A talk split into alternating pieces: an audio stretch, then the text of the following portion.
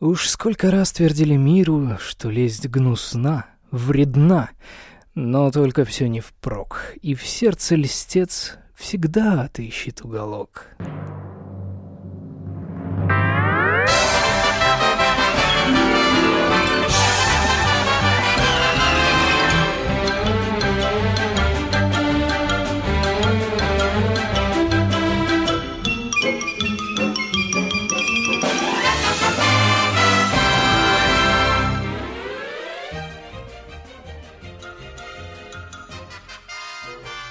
Вынесенный в эпиграф этого выпуска строки знает каждый из вас.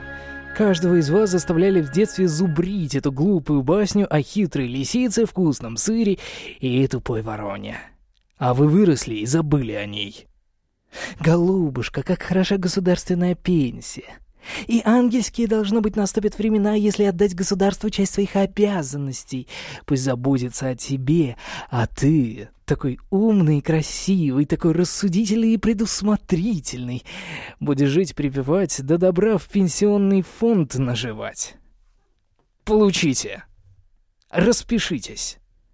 Уже в следующем году все ваше добро, отправленное вами в пенсионные фонды в этом году, будет упаковано по коробочкам и украдено государством и бабками-бюджетницами, которые молятся на это государство и голосуют, голосуют и голосуют за Путина, потому что он им пенсию не задерживает. Сколько там уже поколений? Второй век пошел, а тупые русские все еще верят в государство всеобщего благосостояния, в честную власть, твердую руку и ежовые рукавицы. Три революции прошло, а после каждой в Кремле появляется новый царь-батюшка, грабящий очередное поколение доверчивых русских идиотов. Может, хватит?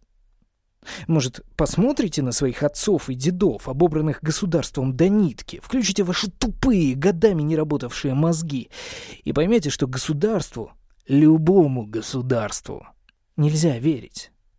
Что политики — это торговцы чужой свободой, паразиты, глисты, питающиеся за ваш счет.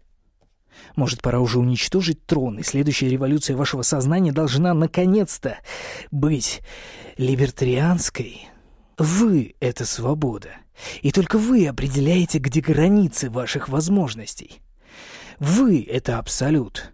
Тут мудак, который усаживается на трон после очередной революции, всего лишь фиксирует рамки, которые вы сами себе установили. Так раздвиньте рамки.